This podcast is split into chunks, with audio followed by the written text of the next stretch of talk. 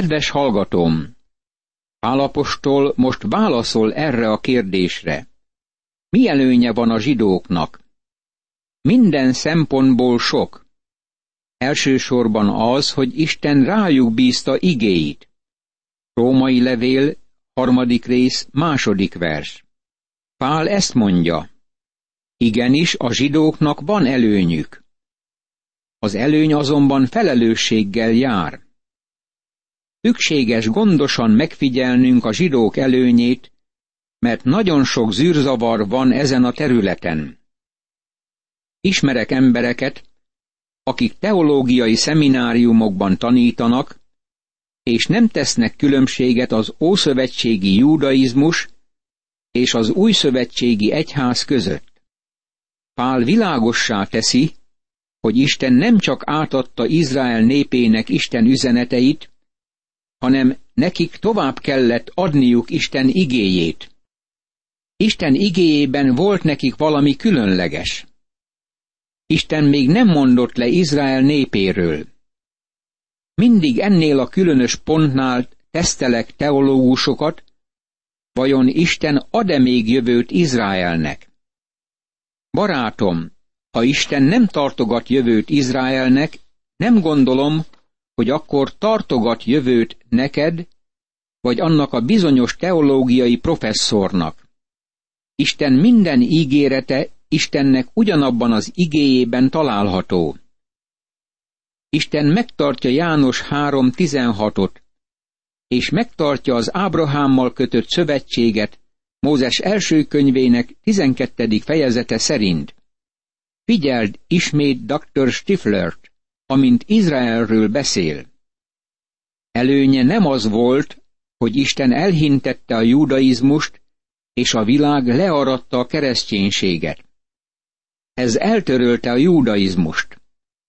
Ez először az volt, hogy nekik adta át Isten az ő igéit. Nem azért, hogy náluk legyen elhelyezve a Biblia, hanem hogy Isten nekik, zsidóknak adta az ígéreteket, amelyek még nem teljesültek be, és különösen a sajátjaikat. Az Ószövetség, az igék följegyzése nem tartalmaz egyetlen ígéretet sem az egyházról, mint szervezetről. Nem jövendöli meg az egyházat. Isten országát mutatja be, amelyben a zsidók lesznek az élen, és nem veszítik el nemzeti különbségüket, mint ahogy elvesztik az egyházban. Barátom, azt hiszem, hogy a legfontosabb és legmélyebb nyilatkozatok egyike az, ami Isten igéjével kapcsolatos. Ennél a pontnál a nagy teológusok véleménye eltérő. Dr. Adolf Sapphire egy megtért zsidó volt, és ő tette ezt a nagyon kifejező nyilatkozatot. Az a nézet, ami annyira kiemelkedik, hogy Izrael az egyház árnyéka, és most, hogy az előkép beteljesedett, eltűnik horizontunkról, ez teljesen ellentétes a Szentírással. Izrael nem beteljesedett árnyék, amit magába nyelt az egyház, hanem az az alap, amin az egyház nyugszik. Barátom, ez fontos megjegyzés, és Pál éppen ezt mondja ezen a helyen, hogy a zsidónak nagy előnye van. Isten jövőt tartogat nekik, és hűtlenségük nem teszi tönkre Isten ígéretét. Figyeld Pált! Mi következik azonban ebből? Ha egyesek hűtlenné váltak, vajon az ő hűtlenségük megszünteti-e Isten hűségét? Római levél, harmadik rész, harmadik vers. Ha egyesek hűtlenné váltak, ez azt jelenti, hogy hűtlenségük sem húzza keresztül Isten hűségét. Ez egy másik ellenvetés, amit fölhoznak, és Pál ezt magyarázza azzal, hogy visszatér az első ellenvetéshez. Ha valami előnye van a zsidónak, és az nem szolgálja Isten szándékát, vajon ez azt jelenti, hogy Isten hűsége megváltozik népe iránt? A zsidók kudarcot vallottak. Vajon ez nem azt jelenti, hogy Isten is kudarcot vallott? Nem.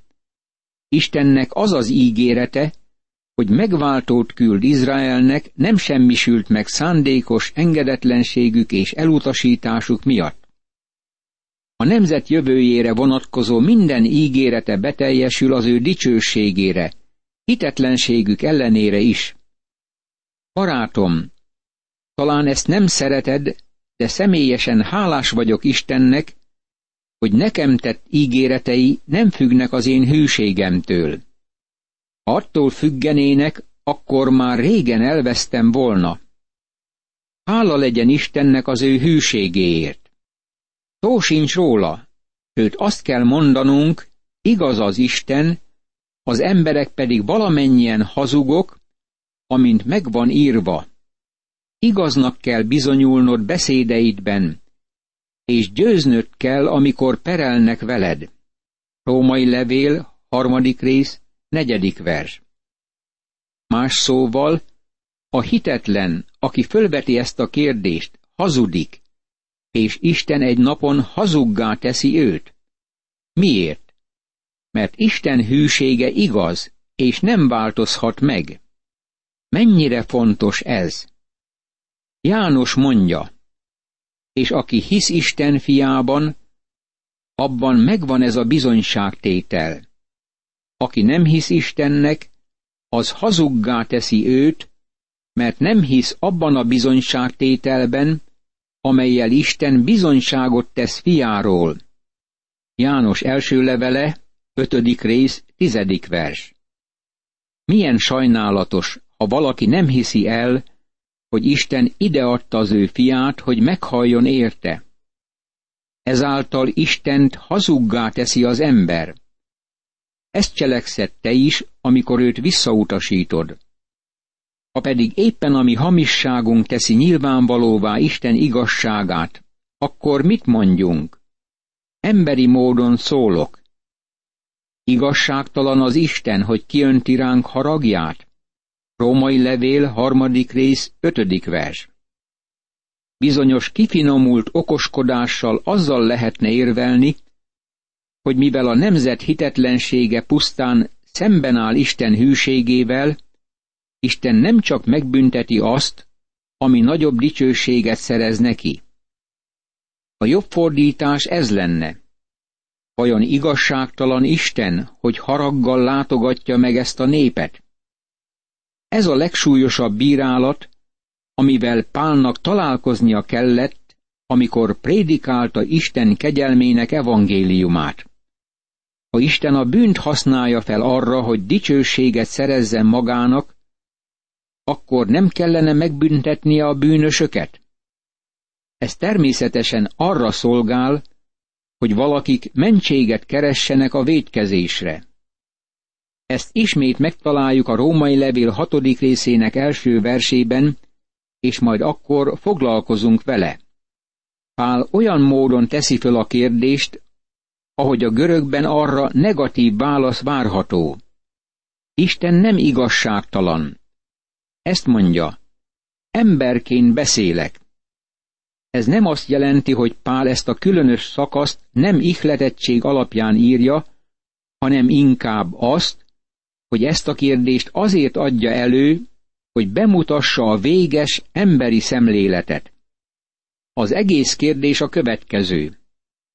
Ha igazságtalanságom kinyilatkoztatja Isten csodálatos, dicsőséges, végtelen hűségét és irgalmát, akkor vajon Istennek igaza van, hogy megítél engem? Pál itt ezt a kérdést teszi föl. Ez nagyon világossá teszi azt, hogy a megtéretlen világ Pál korában úgy értelmezte ezt, hogy Pál az Isten kegyelméből nyerhető üdvösséget prédikálta. Milyen csodálatos ez! Tó sincs róla, hiszen akkor hogyan ítélhetné meg Isten a világot? Római levél, harmadik rész, hatodik vers. Ha Istennek nem lenne joga megítélni minket azért, mert a bűneink egyszerűen bemutatják Isten kegyelmét, akkor Istennek nem lenne joga senkinek a megítélésére sem, mert ezek kinyilatkoztatnak valamit Isten általános irgalmából. Pál válasza megint hangsúlyos, és megfellebbezhetetlen tagadása bármilyen alaptételnek, hogy Isten igazságtalan. Itt azzal érvel, hogyha ez a különös bűn egyszerűen gazdagítja Isten dicsőségét és Isten kegyelmét, akkor minden bűn ugyanezt teszi. Ezért Isten nem lenne képes megítélni a világot. Akkor elhagyná trónját, mint az egész föld bírája. Ez a bő érvelés azt mondja, hogy Hitlert nem kellene elítélnie. Akárki légy, még ha hitetlen vagy is, vajon úgy hiszed, hogy egyes embereket nem kell megítélnie? Nem gondolhatod, hogy téged kellene megítélni, hanem úgy hiszed, hogy valaki mást kellene megítélni. Mindenki erre gondol. Ez benső érzésünk. Mert ha Isten igazsága az én hazugságom által lett nagyjá az ő dicsőségére, akkor miért esem én még mindig ítélet alá, mint bűnös? Római levél, harmadik rész, hetedik vers. A hazugság itt azt jelenti, hogy erkölcsi hamisság. Mindenki igényelheti az Isten ítélete alóli kivételt, mert bűne Isten dicsőségét szolgálja. Vagy talán igaz az, amivel rágalmaznak minket, és amit állítanak némelyek? Hogy tudni illik, így beszélünk. Tegyük a rosszat, hogy a jó következzék belőle. Az ilyeneket méltán sújtja az ítélet. Római levél, harmadik rész, nyolcadik vers. Ebben a versben Pál az érvelést logikai, de tarthatatlan következtetéshez vezeti. Ezt nevezik a végletekig kényszerített érvelésnek. Ha a bűn öregbíti Isten dicsőségét, akkor a több bűnből még több dicsőség származik. Egyesek tévesen vádolták ezzel a tanítással. Ez nevetséges volt, mert Pál azt hangoztatta, hogy Istennek meg kell ítélnie a bűnt. Amennyire bizonyos, hogy létezik bűn, ugyanúgy bizonyos, hogy ítéletnek is lennie kell. Láthatod, ez nevetséges érvelés, amivel Pál találkozott. Ez a gonosz tevőket szentekké változtatja a hasznosság elve alapján. Az a régi mondás érvényesülne ebben, hogy a cél szentesíti az eszközt. Most érkezünk ahhoz az ige szakaszhoz, ahol azt a vádat vetik fel, hogy Isten vétkes az emberiséggel szemben. Pál arra a következtetésre jut, hogy a bűnről szóló magyarázat odaállítja az embert az egész föld bírája elé. Isten vádolja az egész emberiséget a vétkességgel, és ebben benne vannak a zsidók és a pogányok, a feketék és a fehérek, a férfiak és a nők, a gazdagok és a szegények. Nem számít, hogy kik vagyunk. Ha az emberiséghez tartozunk, akkor védkesekként állunk Isten előtt. Pál bevisz minket Isten klinikájába. Ez lelki klinika, és a nagy orvos megvizsgál minket. Láthatjuk, hogy Pál tizennégy különböző vádat sorol föl, ezek közül kettőt a bíró előtt, és a többi nyolcat a nagy orvos előtt, aki megállapítja, hogy betegek vagyunk. Valójában halálos a betegségünk. Az igazat megvalva, minnyájan holtak vagyunk védkeinkben és bűneinkben. Ez a mi állapotunk. Mi tehát az igazság? Különbek vagyunk? Egyáltalában nem. Hiszen előbb már kimondtuk azt az ítéletet, hogy zsidók is, görögök is mind bűnben vannak. Római levél, Harmadik rész, kilencedik vers. Pál nem azt mondja itt, hogy valami bebizonyult. Ez a szó egy kicsit erős volna, és nem eléggé árnyalt, mert Pál nem akarja bizonyítani, hogy az emberek bűnösek. ehelyett bemutatja, hogy Isten megítéli a bűnt. Feltételezi, hogy az ember bűnös. És ezt nem is kell feltételeznie, mert ez nyilvánvaló.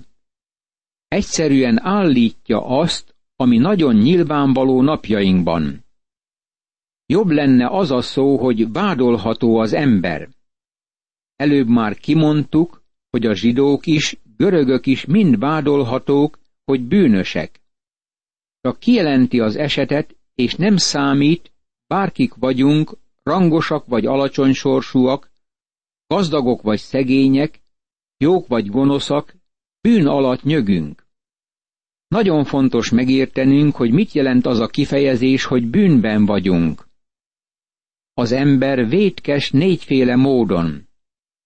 Isten az embernek négy területen mondja ki vétkességét. Az ember vétkes cselekedetében. Az ember vétkes természetében. Az ember vétkes átruházás alapján. Ezt majd látjuk később a levélben. Az ember állapota bűnös. Minnyájan bűnben vagyunk, az egész emberi család. Ez az első vád. Amint megvan írva, nincsen igaz ember egy sem, római levél, harmadik rész, tizedik vers. Ezt így kellene olvasnunk. Megvan írva, hogy nincs egyetlen igaz ember sem, mert ez szabad idézete a 14. Zsoltár első versének. Azt a pozitív nyilatkozatot teszi, hogy senki sem tesz jót. A jó cselekvése egyúttal igazságosság. Mit jelent az, hogy valaki igaz? Azt jelenti, hogy helyes úton jár. Ki előtt? Isten előtt. Ha rendbe akarunk jönni Istennel, akkor ez egy kicsit mást foglal magában, mint az emberekkel való megbékülés. Ha ellentéteink vannak a barátainkkal, talán vádolhatók vagyunk, de valamilyen kiegyezéshez kell jutnunk.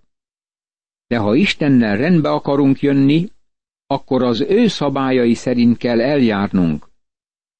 Valójában nem is tudjuk követni az ő szabályait.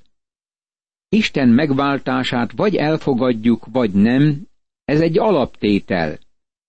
Isten nem késztet senkit arra, hogy fogadja el az üdvösséget. Nem kötelező az üdvözülés. Elfordulhat az ember Istentől. Isten így szól. Ez az én világegyetemem.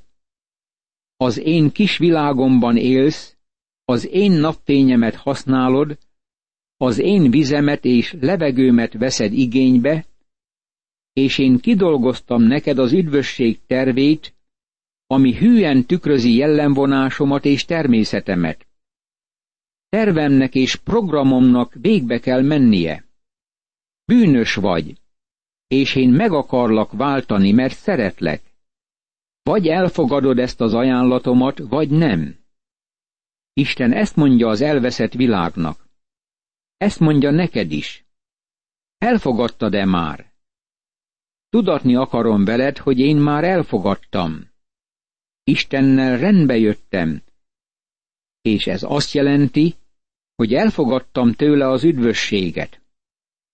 Amikor iskolás voltam, szociológiai professzorom szerette ismételni ezt a kifejezést. Kinek van igaza? Ki állapítja meg a szabályokat?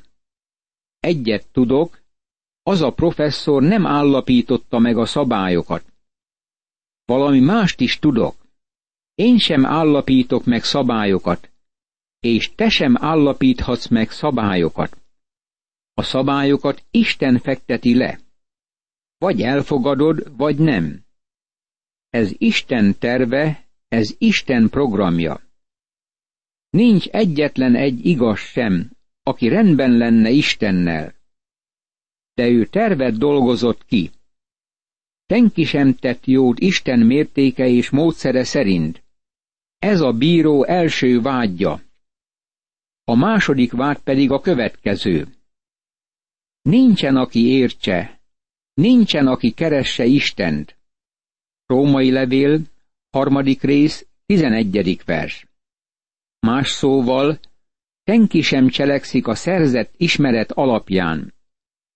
Senki sem él úgy, ahogyan élnie kellene. A harmadik vád, nincsen, aki keresse Istent. Isten nem rejtőzködik el. Isten nem játszik bujócskát, hogy az ember megkeresse őt. Kinyilatkoztatta magát. Emlékezz arra, amit Pál mondott az athéniaknak, a marsdombon levő filozófusoknak. A tudatlanság időszakait ugyan elnézte Isten, de most azt hirdeti az embereknek, hogy mindenki mindenütt térjen meg. Apostolok cselekedetei, 17. rész, 30. vers. Nem húny szemet a bűnnek. Isten nyíltan megmondja az embernek, hogy bűnös, és megváltást ajánl neki. Az ő megváltása világos. Erről beszél éppen ezekben az igeversekben. Senki sem keresi Istent. A vallás antológiák azt mondják, hogy az ember Isten keresi. Milyen nagy tévedésben vannak? Azt állítják, hogy az evolúciós folyamatban a vallás nem más, mint Isten keresése. Tényleg Isten keresi az ember a vallás által? Nem. Nem ezt tanítja a Biblia. Hidd el nekem, az ember nem sokat ismert meg Istenről a saját erejéből. Ebben az irányban nem túl messzire jutott, mert helytelen úton indult el. Ezért egyre távolodik Istentől. Imádkozzunk! Kegyelmes Istenem! Rá kell döbbennem újból, hogy nincs bennem semmi jó. Nincs bennem olyan rész, amely ösztönösen téged keresne. Te hajolsz le hozzám, te ajánlasz bűnbocsánatot és üdvösséget. Segíts, hogy én erre igennel válaszoljak, és hittel elfogadjam az Úr Jézus Krisztusban közölt megváltást. Ámen.